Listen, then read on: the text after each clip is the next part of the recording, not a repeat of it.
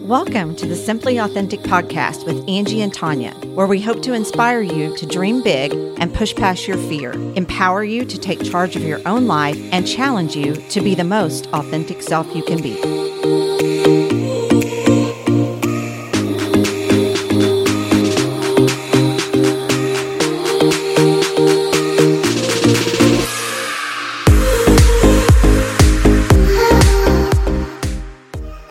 Welcome back to the Simply Authentic podcast. I'm Tanya Murfin. And I'm Angie Mullings. And we have an in studio guest with us today, attorney Danielle Kincaid. She is the Hello, owner Danielle. of the Elder Law Group. She is also the Springfield Public Schools um, board president currently, and also a member of the Springfield Metropolitan Bar Association. She just got back from hiking Pikes Peak, so we have all kinds of interesting things to talk to her about. So, welcome, Danielle. Thank you. Hi, thanks for being with us. Yes. So, just tell us a little bit about yourself. Yeah, so you indicated I'm an attorney. Um, I practice in the area of elder law, which is estate planning plus focusing on uh, growing older. So I live, I've been here in Springfield. I moved down here in 02, left in 08, and came back in 13, and I have no intentions of, of leaving again. Great. And Springfield is my home. Yeah. Excellent. Yeah.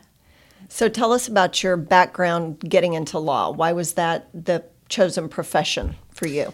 I always knew I wanted to be a lawyer or a teacher, and it's a good thing I'm not a teacher. Uh, walking into a classroom full of, say, fourth graders is very intimidating because they got a lot of other things going on in, in their in their minds.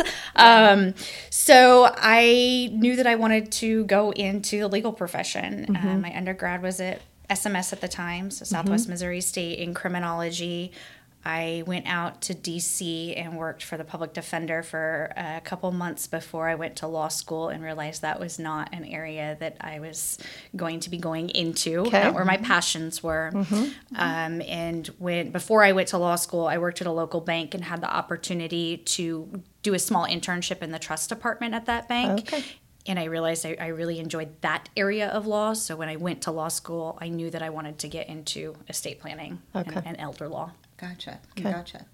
So let's talk about that a little bit. What that means as realtors, we deal with a lot of situations where people don't have things set up the way that they need to. They don't have an estate plan. They don't have um, a, a will or a trust or any of those things. So maybe first we should talk about what's the difference between those um, the will, the trust, the Yeah. the whole estate. Yeah, people. I often hear people say, "Well, I don't need an estate plan. I don't have an estate." If you have a bank account, you have an estate. If you have a car, you have an estate. And of course, uh, our most usually our most valuable estate is our house, which is one that often gets for, forgotten when people do just uh, do it yourself estate planning. When we look at estate planning, there's really two components. There's what happens with my stuff when I pass away. Most people want to avoid probate in that situation. The second component is incapacity planning. If I can't speak for myself, who do I want to select to speak for me to make my medical decisions or my financial decisions? Probably the number one misconception that I hear in my office is that a last will and testament avoids probate. Mm-hmm. We've all seen movies and TV shows where the lawyer mm-hmm. sits down and the whole family gathers around and does a mm-hmm. reading of the will. I can tell you, in all my years of practice, I have never done a reading of a will. So de- delete that it. from your mind. Yes. Um, a last will and testament, at least in Missouri, means that we are in probate court. It is a way to instruct the probate court of what we want to have happen. So, to avoid probate court, we look at using trusts or uh, beneficiary deeds on real estate or PODs on bank accounts or TODs on cars. Those are the ways that we avoid probate, not a last will and testament. A will does not avoid probate. Gotcha. Okay. So, in different age groups, and obviously, we know most young people starting out, they might have a car, they get married, they buy a house, then they start having children. So, if you have, I know you do elder law, but there's a a lot of listeners that are different age groups, so we want to make sure we're at least covering at what point in your life should you visit the elder law attorney. So if you have young people, say around age 25 to 35, what is your advice to them because they don't have many assets yet besides the bank account, the car, maybe the house by then. What do you tell them? Yeah, you don't have to be a certain age to walk into my office. Right. Um, my youngest client is actually 18 years old. Before he went to college, he did a power of attorney so that if he got into a car accident, his parents could make his medical decisions for him. Smart. People often ask, at what age should I start looking at estate planning? Yeah. And I say, before you die and before you become incapacitated. Hmm. So unless you know when that is, now is generally a good idea. Okay. Yes. good to Um, know. whether you're 18 years old, 48 years old, or 98 years old, the laws apply the same. You are an adult, um, and depending on what kind of assets you have, if you've not put an estate plan in place, those assets could end up in probate court. And more importantly, for, for individuals with minor children, you want to be able to designate a guardian for that minor child should something happen to the parents, and that's also done through an estate plan. Okay. Uh, Danielle, you and I were talking about my children in particular before we started recording, and they're around 25 age group. Uh, they have two children and they're not married yet. And so they visited with an attorney recently because they're going to go on their honeymoon once they get married and they'll be out of the country together. And my fear, because myself and Caleb's mom will be caring for the children, is if if something happened tragically and they didn't come back, then how do we make sure that those kids are our kids? So, what would you say to that? What does that process look like for for 25 year olds in their situation? Yeah, in, in their situation, uh, a last will and testament is the only place that you can legally identify who you want to become guardian of your minor child should something happen to you. The court, unfortunately, always has to be involved, or maybe fortunately, always has to be involved when a minor child uh, is concerned because we perhaps you know, maybe I've named my sister as the guardian of my minor child, but my death has just caused her so much grief that she's no longer an appropriate person to mm. serve as the guardian of my minor child. Mm. That's why the court's always involved. But the last will and testament is the place to say, here's who I want to be guardian, or perhaps here's who I don't want to be guardian in any mm-hmm. situation. True. That's what a last will and testament is Okay. for. So those informal conversations that individuals have with their family are not going to stand up in court. A last will and testament legally is the place to say, here's who I want to serve as guardian for my minor child. Okay. And is a will recorded? Is it a document that is just signed and notarized? What What's the the appropriate way to write a will? Uh, go see an attorney, know. please. Don't please, do please, it please on go your see an attorney. paper. Yeah. Um, a last will and testament actually does not get recorded anywhere until an individual passes away. In fact, a will is not effective until an individual passes away and the court essentially accepts the will. Got it. In Missouri, after an individual passes away, you only have one year to say, here's that deceased person's last will and testament. And if you don't present it to the court within one year, that will becomes null and void and you can't use it later down the oh, road Okay. in I, I've had individuals come in and these are heartbreaking conversations to have when somebody comes in and, and presents what they believe to be a valid will from say their parent mm-hmm. their parents passed away they say well i went to the local bank the banker notarized it we're good to go and i have to explain actually in missouri a will doesn't have to be notarized hmm. it has to Okay. be witnessed hmm. by two individuals but it doesn't have to be notarized Okay. and i've had situations where it was notarized but not witnessed and it's invalid. Or the witnesses weren't there watching the person actually sign the last will and testament so they didn't technically witness so the will's invalid. Those little those little things um, become big things and at the time they are discovered you can't go back and fix them because the individual's incapacitated or deceased. Right. So do it right the first time so you're not causing yourself headache down the road. Right. And obviously, that is having an attorney handle it. Um, in our job, we deal with an amazing amount of people that shockingly, and you're probably not shocked by me saying this, but I'm shocked by the number of people that I deal with on a yearly basis that do not have their home they own with a beneficiary deed or it's not in a trust.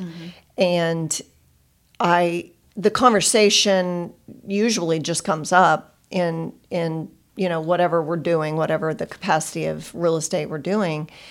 But it surprises me the age range of people and the older individuals that don't have a will in place, don't have a trust in place. And they admittedly say, oh, yeah, I meant to do that, you know, back whenever. And, and they're 90 years old selling their house and they're the mm-hmm. only person listed on their deed. Mm-hmm. So it this conversation means a lot to me because I'm not the advisor, obviously, to my mm-hmm. clients, but I can certainly give them advice and give them a name of a trusted attorney and, and say, maybe you should think about, you know, planning your estate at this point or, or whatever that looks like. We just, I think Angie and I run into that conversation a lot. Right. And then trying to, and you've brought it up a couple of times, um, probate. So maybe explain what probate is because, yeah, when we say if you don't have that and you end up in probate, again, I don't think they get the full picture of what that, that is and what can happen to their assets if it ends up in probate. Right, Yeah. right. We've all heard we want to avoid probate. That probate's this scary big thing. Yeah. What what is this? But what actually is probate? Right, Right. yes, yeah. Um, the reason so probate gets involved if there is an asset out there that no longer has a living joint owner, no doesn't have a beneficiary, or the beneficiary is a minor, and if there's no trust involved. So essentially, if there's an asset out there that has just one person on it with no beneficiary, no trust, that asset will go to probate when that person passes away. People generally like to avoid probate for a number of reasons, and I can guarantee you if you find an individual who's had to take their loved one's estate through probate, they can tell you the horror stories and the nightmare that it, that it has been. In Missouri, a probate process at a minimum by law is six months and ten days. Really? It never takes, or it, it, it rarely takes six months and 10 days. It's usually eight months, nine months, 10 mm-hmm. months down the road mm-hmm. because typically there, there is some further delay. But at a minimum, probate is six months, 10 days. In addition, it's a public process. So anybody can walk in and get information on the assets that are in probate and the individuals who are receiving those assets the family who is taking the estate through probate most people like to avoid it because it's a reminder of their loved one's death. You're no longer you're, you're not you can't fully grieve um, and move on because you've still got this paperwork that you're having to deal with it also gives creditors an easy way to come in and make a claim. So if a probate estate is not opened and an individual has creditors, the creditor has to intentionally open a probate estate in order to get paid. Usually they don't do that because it's expensive. But if the family hmm. has to open a probate estate because they didn't have a beneficiary deed on their house or didn't have a trust, the creditor just has to file some paperwork and show up at court and then they get paid. So oh. that creditors prefer when heard that. families have to open probate estates. Yeah. Um, and then also, it's expensive. So in Missouri, we've got kind of a, a staggered um, attorney fee and personal representative or executor fee statute, but on average, you're looking between three and five percent of the estate. Now, if the estate is more complicated, uh, the attorney can always petition for more fees. So that's why we want to avoid probate. Right. Yeah. You know, we we know that if a house sits vacant, so you got six months and ten days by statute mm-hmm. that that it will take to go through probate, and it's normally longer than that. If a house sits vacant for two or three months, there's already the systems are already starting to fail because they're not being used. So, does that family member or is there can they can they do anything with that property? Can they rent it? Can they have somebody in there so that it doesn't deteriorate? Yes. So within that six month time period, we can liquidate assets and put them in a bank mm-hmm. account. We just can't distribute to the beneficiaries yet. Got it. Okay. Yes. So we can do, we can rent if that makes sense uh-huh. or liquidate the assets. Okay. Mm-hmm. Okay. Interesting. Yeah, very much. Mm-hmm. So if what is the point for you that someone needs a trust instead of a will? Is there a certain you know meter that you go by that you say really we need to go a little higher and and in a tiered system is a trust above a will It, yeah. So remember, will means we're in court. Yes. So we always have a will as a backup plan or a safety net, but I never want to see that document again because it means my client hasn't avoided probate.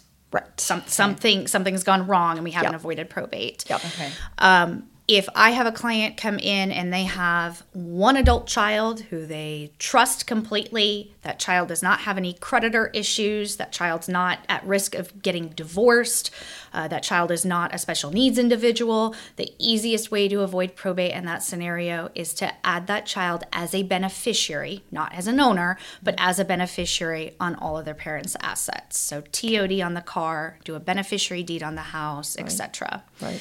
Then, when the parents pass away, the child would just take a death certificate, go to the DMV, go to the title company, go to the bank, and acquire the asset. And Got we're it. done. When we look at doing trusts, it's because we need a little bit more control. So it used to be in the late 90s and early 2000s that there were tax reasons for uber wealthy individuals to have trusts. Those tax reasons are no longer present in, in most hmm. scenarios. Now it's do we need more control? If I have a client who has minor children, we're going to do a trust because a mm-hmm. four year old cannot inherit a house and handle a house mm-hmm. unless the court's involved. So mm-hmm. we do a trust to avoid that situation. If I have individuals who are in second marriage situation and say we've got if it's a, his, a husband and wife and we've got his, hers, and theirs, we're probably going to do a trust in order to ensure that all the children inherit if that's what their wish is, if that's what the parents' wish is. If we have an individual who wants to leave uh, their estate to somebody who's on needs based government benefits, so like Medicaid or Social Security, we can do a trust so that they can receive their inheritance and remain on their government benefits. Or if I just have clients that uh, do not have children that get along very well, we can do a trust. Uh, the benefit of having a trust is you do have somebody in charge of your estate called the trustee. That trustee doesn't get to make decisions about who's inheriting what. They have to do what you've told them to do within the trust document, that instruction booklet. But instead of your three kids that don't get along inheriting a house, trying to agree what's supposed to happen with the house, which is exactly what occurs with a beneficiary deed mm-hmm, mm-hmm. under a trust, we can say the three kids are going to receive the proceeds of the trust after the trustee sells the house at fair market value and the kids just get a check so we don't mm-hmm. have to have three people reaching an agreement. Right. So a trust just provides more control. Okay. Okay. So as we're talking to our aging parents, I mean, it's it's sometimes a difficult thing conversation to have. Do you have any thoughts about how to approach someone on addressing that? Yes, yeah. Yeah. It it it is difficult. I understand that um me speaking about death every day is not typically what people do, right? I I because this is my job, because this is my career, my passion, I don't have an issue talking about what happens if a person becomes incapacitated, what happens when a mm-hmm. person passes away. But for most people, no, that's not something we want to discuss mm-hmm. every day. Mm-hmm. I encourage all families to have that conversation and bring it up multiple times. And maybe the first seven times your loved one doesn't want to talk, but the eighth time they're ready to have the conversation. There's also lots of tools online about questions that, that can be asked or prompted so that you have a roadmap, if you will, in front of you, and you're not just trying to think of these difficult questions. Mm-hmm. Mm-hmm. A lot of people will draw back on experiences that they've had, maybe a grandparent who was in the hospital or a difficult decision that they had to make, and draw back on those experiences in order to mm-hmm. have the conversation. And ultimately, we're we're not we're not here forever. We are all going to pass away. And having those conversations now while you have the capacity to have the conversations and while it's not an emergency situation, you haven't received a horrible diagnosis, is a lot easier for you and your loved ones. And then again, they can draw back on those conversations. And it also puts it more in your control. If you have powers of attorney in place and you've selected that person that you trust to make your medical decisions, you know that you've had those conversations and it's not the court appointing you a guardian who's maybe never met you before it's a public administrator for example who's never met you before so putting those documents in place really takes away the un- uncertainty of it and puts it more into your control but they mm-hmm. are difficult conversations to have Sure. Yeah. Yeah. Yeah. It's hard to bring it up. Mm-hmm. What is the difference between a revocable trust and an irrevocable? And why would you recommend one ov- over the other? So, when it comes to trusts in general, every single trust has three parties. You've got the creator of the trust, which is also called, uh, usually called a grantor or settlor. You've got the beneficiary of the trust, and then you have the trustee or the administrator of the trust. 95% of people, when they say they have a trust, they have a revocable living trust. Its primary goal is to avoid probate. The creators of the trust are usually, let's just say, husband and wife. Mm-hmm. The beneficiaries of the trust during their lifetimes are husband and wife, and then once they pass, usually their children. Mm-hmm. And the trustees or administrators of the trust are husband and wife, and when they pass, they've nominated somebody to do that. So, a revocable living trust, its primary goal is to avoid probate. There are some trusts, like irrevocable trusts. Some irrevocable trusts are for tax purposes for very, very high net worth individuals. Many people will also do irrevocable trusts for Medicaid asset protection purposes. Uh, the issue with that is that Medicaid has been cracking down on some of those irrevocable trusts. So we see that irrevocable trusts, which met Medicaid's interpretation of our laws, say 10 years ago, mm-hmm. Medicaid is now reinterpreting those laws, and the trusts that were appropriately drafted 10 years ago now may not meet Medicaid rules. Oh, the only time we generally encourage an irrevocable trust for Medicaid asset protection purposes is usually for family farmland. We know that that mom and dad, for example, want to pass the farm on to their their child. The Medicaid Asset Protection Trust will protect it for Medicaid purposes. The downside is it's irrevocable. So a revocable trust, which most people have, can be changed. Mm-hmm. You are estranged from your child, you can go in and disinherit them, mm-hmm. for example. A revo- an irrevocable trust, as its name indicates, once it's set up, it's done. Yeah.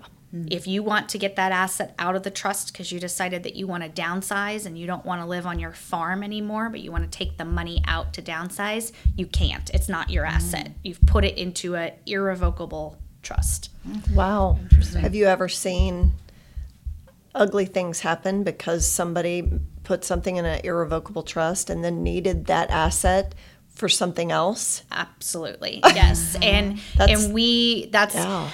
we don't use irrevocable trusts too often for that very reason Sure. and also mm-hmm. because medicaid continues to reinterpret the, mm-hmm. the laws Got it. Mm-hmm. um, and before somebody does an irrevocable trust in our office we are advising them a lot many multiple times Yeah. before we allow them to make that decision but for some people it is appropriate Sure. Yeah. for most people it's not appropriate most people that i see it's not appropriate Yeah. Yeah. And that kind of brings up another question about on the revocable trust. It's not like you set it and leave it, right? If you do it in your 40s, you, you know, you probably are going to not pass away for a long time, Let's hope. hopefully. Yes, So you do need to look at those things and make sure they're updated. Absolutely. We recommend every five years or a major life event revisiting your estate plan. Okay. It doesn't necessarily mean changes need to be made, but maybe you've bought a new car and you forgot to put transfer on death, TOD Yeah. on that car. Mm-hmm. Maybe somebody that you've named as the guardian in your last will and testament, you're estranged from now and you don't want that person um, watching over your children. So Mm-hmm. every five years or a major life event is a good time to revisit your estate plan. Okay. Good to know. And you had mentioned in the very first of our discussion your 18 year old that did a POA. Mm-hmm. So tell me about POAs and medical directives. Yeah. Mm-hmm. So probate, trusts, all that stuff is what I call death planning. What happens with my stuff when I pass away? How do we avoid probate? The other component of estate planning is incapacity planning. Powers of attorney are essentially permission slips. If I can't, here's who can. If you don't have a power of attorney and you become incapacitated, your loved ones have to go to court to get a guardianship and conservatorship. And that is not a pleasant process to go through. Mm-hmm. And we see that even if you've got a 19 year old child who is at college, if that child's in a car accident and in the hospital, that child, your child is still legally an adult. You don't get Sure, to go in yeah. and make mm-hmm. medical decisions for an adult mm-hmm. unless that adult has appointed you in a power of attorney. Uh, medical power of attorney is who can make your medical decisions for you. Your medical provider can provide a free healthcare power of attorney, and the Missouri Bar Association at the state level also has a free medical power of attorney. I encourage everybody to please have a medical power of attorney For sure. uh, a financial power of attorney, which is also often called a durable power of attorney, is who can handle your finances. In both of those categories, people are surprised to learn Missouri is one of the few states that doesn't have a default person to step in. So many states say, you don't have a power of attorney and something happens, your spouse can step in and make your medical decisions, or your spouse can step in and, and access your IRA. Missouri doesn't have those default mm. provisions. And where doctors have a lot of flexibility to allow spouses to make decisions for, for their injured spouse, your banker's not going to have that same flexibility. So if your spouse is in a car accident and you need access to their IRA, their individual retirement account, you don't get to just get access because you happen to be married to them. You have to have a power of attorney in place. That's important information. Yeah. It is. It is, and I see it on on uh, with real estate. I've had multiple times where an individual's uh, spouse has gone to a nursing home, and so the person who's still in the home wants to sell and downsize. Well, their nursing home spouse is incapacitated and can't sign the deed. As you guys know, spouses have to sign off mm, whenever Yes. a piece of real estate's being sold. So now the healthy spouse who's still in the home has to go to court to get a guardianship and conservatorship to sell the house so they can downsize. Yeah. Mm. And it's not fun. It is it's- not yeah. a fun process to go- go through. No. Yeah. Mm-hmm. Gosh. Mm. There are so many things involved in estate planning. So There are, but it's not as hard as you think Right. it is. Yeah. I make that statement then I think, but really it's one, two, three, four. Right? It is, and that's why it is. You can get online. My joke is Google doesn't have a law degree, and if it did, it's certainly not licensed to practice law in 50 states. So be mm-hmm. cautious what you're finding online. Yes. But the reason that you should hire an attorney is when I'm sitting down with an individual, I don't go through all these scenarios that don't apply to them. Right. Let's talk about you. Let's talk about what your wishes are, what your goals are, and then I'll tell you how to accomplish those and Right. what each document does. But we don't need to talk about all this other stuff. Yeah. Right. So it's not as difficult as people might might think it is. Yeah. So, obviously, first step you need to talk to an attorney. But what does what does someone need? Um, if we can give our listeners just a couple of steps they need to take, maybe documents they need, or what what do they need before they come and see the attorney? Yeah. So our process is when somebody calls to make an appointment, uh, we send out a worksheet, and that worksheet says, "Tell me about your assets. What do you own? Are there currently beneficiaries on those assets? Tell me about family dynamics. You know, how many kids do we have? Do they have grandkids? Or are there any issues with the children? And then we've got prompts about Have you thought about who you would want to leave your stuff to? Are there any parameters? Maybe you don't want your child inheriting your estate when they're 18, maybe when they're 30, for example. Um, thinking about who you would want to make your medical decisions and financial decisions if you couldn't speak for yourself. And then in all these scenarios, backup plans. One of the hardest questions I ask people is if one of your kids passes away before you do, who do you want to inherit in that situation? And a lot of mm. parents, rightfully so, have never thought of that, nor should they have to consider Right. that. Right. But we want to have backup plans in all of these documents. Yeah. So considering who those trusted people are and then having conversations with those trusted people as well. Mm-hmm. Our initial consultations usually last between 60 and 90 minutes so that we can go through what somebody's wishes are and how to accomplish those wishes and then also educating my clients about hey, I know you said you wanted a simple will, but that means you're going to probate. So I don't think you actually want a simple will. Let's talk about other ways to av- or mm-hmm. ways to avoid probate. Right. Mm-hmm. And then at the end of the conversation, we let them know what our recommendation is and they can decide if they want to move forward or not. Yeah. And we always provide draft documents before they sign so they can go over those. Nice. Yeah. Great explanation Great of all explanation, of that. And I was just sitting here thinking about one of the first things that you said is there's there's no age to estate planning. Mm-hmm. And I think oftentimes when we hear elder law, Mm-hmm. we think of well that's for my grandparents. Well that's for you know that's for my parents. That's for Mm-hmm. old people. And you know it, it's not. It, it's for the young people. It's for everybody. Everybody Mm-hmm. needs to think of these things. We all hope, and I do hope, everybody passes away when they're 100 plus years old and they just Right. spent the last $5 out of their bank account, but Right. it rarely works that way. Estate planning looks different if you're 19 years old, a single person in college, versus 35 with couple little ones at home versus 90 years old and you have a bank account it Yeah. looks different but it's it's still important regardless of your age if you're over Absolutely. 18 Yeah. Yeah. Yeah.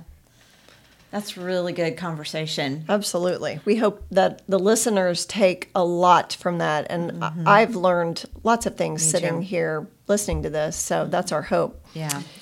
We want to get into the other part of who you are, Danielle, and uh-huh. that's serving in our community. yes Yeah. So you currently serve as the president of the Springfield Public School Board of Education, right? Is that how you say that? Correct, Your yes. title? Okay. Yes. That's a mouthful. it is it is it is So, what led to that? Tell us your background of being involved in the community, because I'm sure you don't just raise your hand and say, I'll take that role.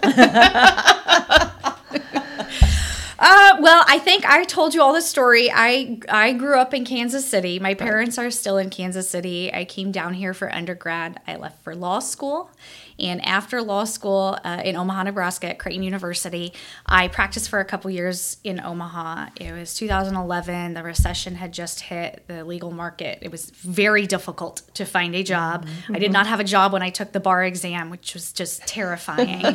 um, but I found a position up there that that really suited me well, except that practically every single weekend I was driving down to Springfield, Missouri, because I missed Springfield so much. Springfield Yeah. is, is where my home is. Right. And I know I've told you this story. I would stop in Kansas City and see my grandma at Yeah. the time as I was driving to and from. And she said to me one day, What what are you doing? Why are you living in Omaha and driving to Springfield? Just move back to Springfield.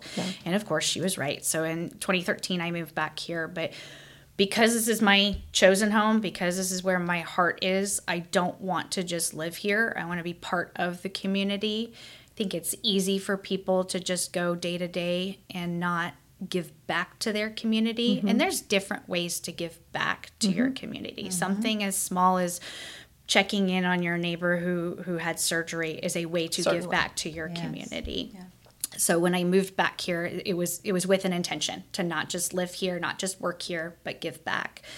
I started volunteering at first with the Child Advocacy Center. That was probably my first volunteer role when I moved back to Springfield, and then eventually started serving on the Springfield Public School Foundation Board. Okay. And I realized during one of our board retreats, uh, the executive director, Natalie Murdoch, said, Write down what your volunteer activities are, and are you seeing any uh, correlation between them? And I realized that it was children and education were a lot of my volunteer activities. And so then, kind of the natural next step was can I make a bigger impact on our school board? And truth be told, I was asked. I've heard that women have to be asked, right, before they'll consider mm-hmm. it. And I was asked, and I thought that that makes sense. That that is a good natural next step. Hmm. This was in October or so of 2020. My election was in April of 2021 uh, public education and school boards were not uh, under attack like they are currently. So I didn't Yeah. quite know what that looked like. But I just started my third year and I've enjoyed it. It is it is a difficult volunteer position. Yeah. I think people forget that that not only does our city council serve for free, but also our school board serves Yes. for for free.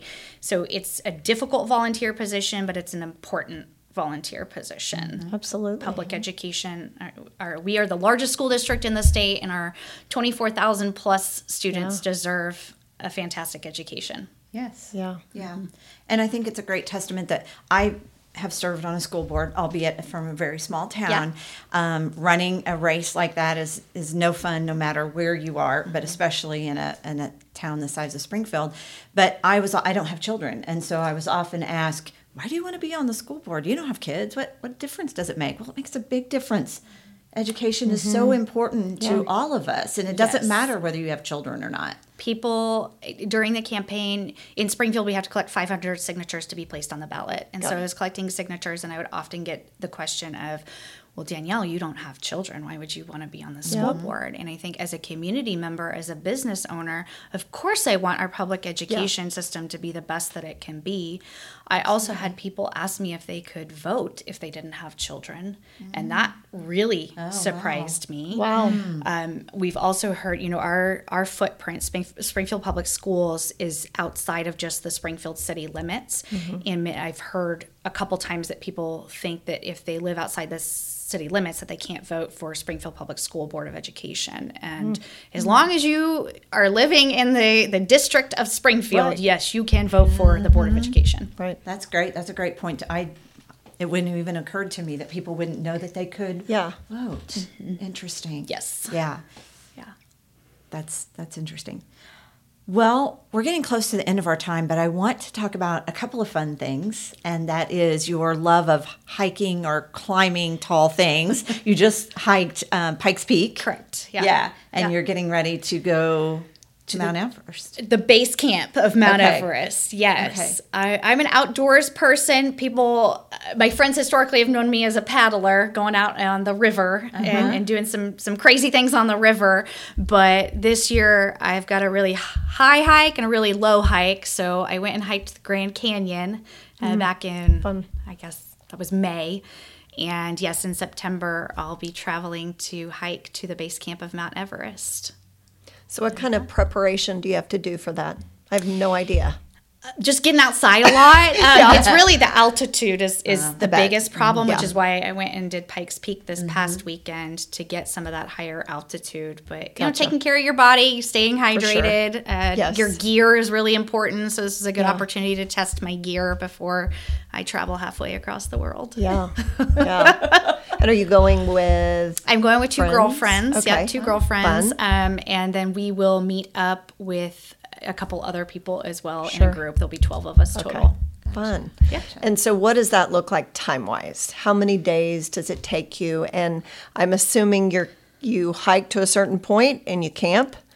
We will stay in tea houses. Okay. And they have very thin walls, so it will be a little chilly. Okay. Mm. We will fly into Kathmandu, Nepal, Mm-hmm. and then we'll take a small airplane from Kathmandu to Lukla, Nepal, which is the most dangerous airport in the world because of its altitude and because it's in between two mountains. Oh. You have to have special pilot training to fly into Lukla.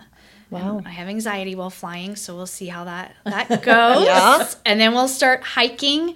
I will be gone for a, a total of about two and a half weeks. And God bless my law partner for allowing Yeah. me to do this. Yeah. Um, she's she's going to take an extended trip in the spring that will be Good. well deserved. Yeah. I've never taken this much time off of work, Yeah. but I'm really excited for it. Yeah, That's so we're, exciting. We're big advocates of. We understand the the mental health benefits and and being a more well-rounded person whenever you do get out and exercise and and be Mm-hmm. one with nature and that kind of thing. But that's kind of extreme nature, Danielle. it is. it is. I say that I, I like um, slow risk. So skiing, not interested in skiing. Yeah. Um, mountain climbing, actually with clips and everything, not interested in that. Yeah. Yeah. I like the slow risk where if something goes wrong, I have time to correct it before it's Yep. a dangerous Yeah. situation. Yeah. I like that theory. yeah, I do too. Well, good luck. We will Yeah. be watching Thanks. you. Yeah. And Look will for- you be able to post on social media while you're there? I'm hoping to have some Okay. internet access, but Maybe probably when you not get back. a lot. Yeah. Yeah, Yeah. yeah. Mm-hmm. Well, That's good for so you. fun. Yeah. Yeah. have a great time. Yeah.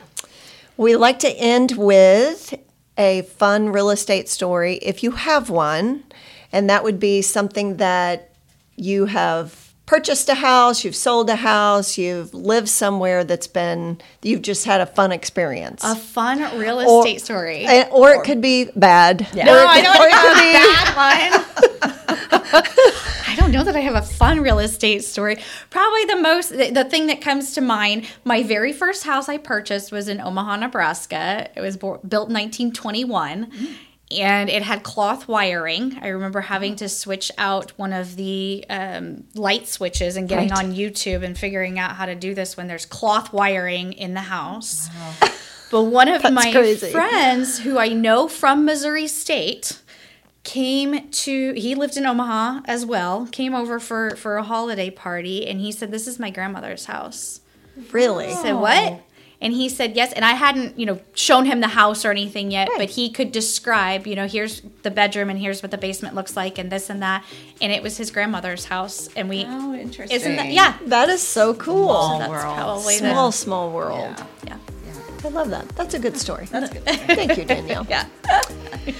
Well, as we wrap up here, we want to thank Gershman Mortgage and Studio for broadcasting today. And we hope that you'll join us next time on the Simply Authentic podcast. See you next time. Thanks for listening to the Simply Authentic podcast. Follow us on Facebook and Instagram. Be sure to listen to us on your favorite podcasting app.